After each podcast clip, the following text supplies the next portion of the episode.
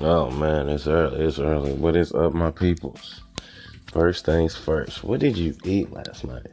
I want to know what you ate last night. Did you cook? Did you go out? What'd you do? Tell your boy what's up.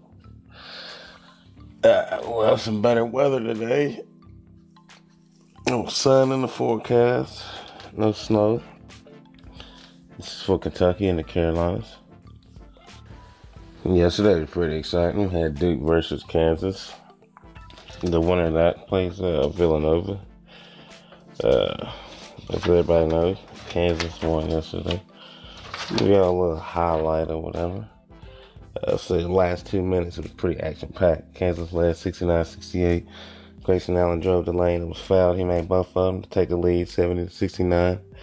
Kansas turned it over with a long skip pass out of bounds. See how I did that? The skip pass. Uh, see, with a minute 25 to go, Grayson Allen drives, was fouled again. He makes both of them. Makes the score 72 to 69. And Kansas number 10 hits a big three. Ties it up.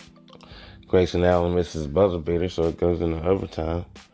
At 147, Kansas took a three point lead with a three point from the corner.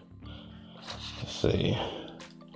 Minute seven, uh, minute seventeen, Duke turned the ball over, followed by another turnover, which was overturned after further review. Jayhawks got the ball back. They didn't do nothing with it. 28 seconds left.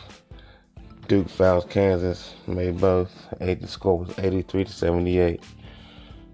Duke had two three-point attempts that they could not hit. So Duke f- falls to Kansas final score was 85 to 81, my people. Well, that's about it. I gotta go to work, y'all. Uh, everybody have a blessed day, and I will see y'all after work.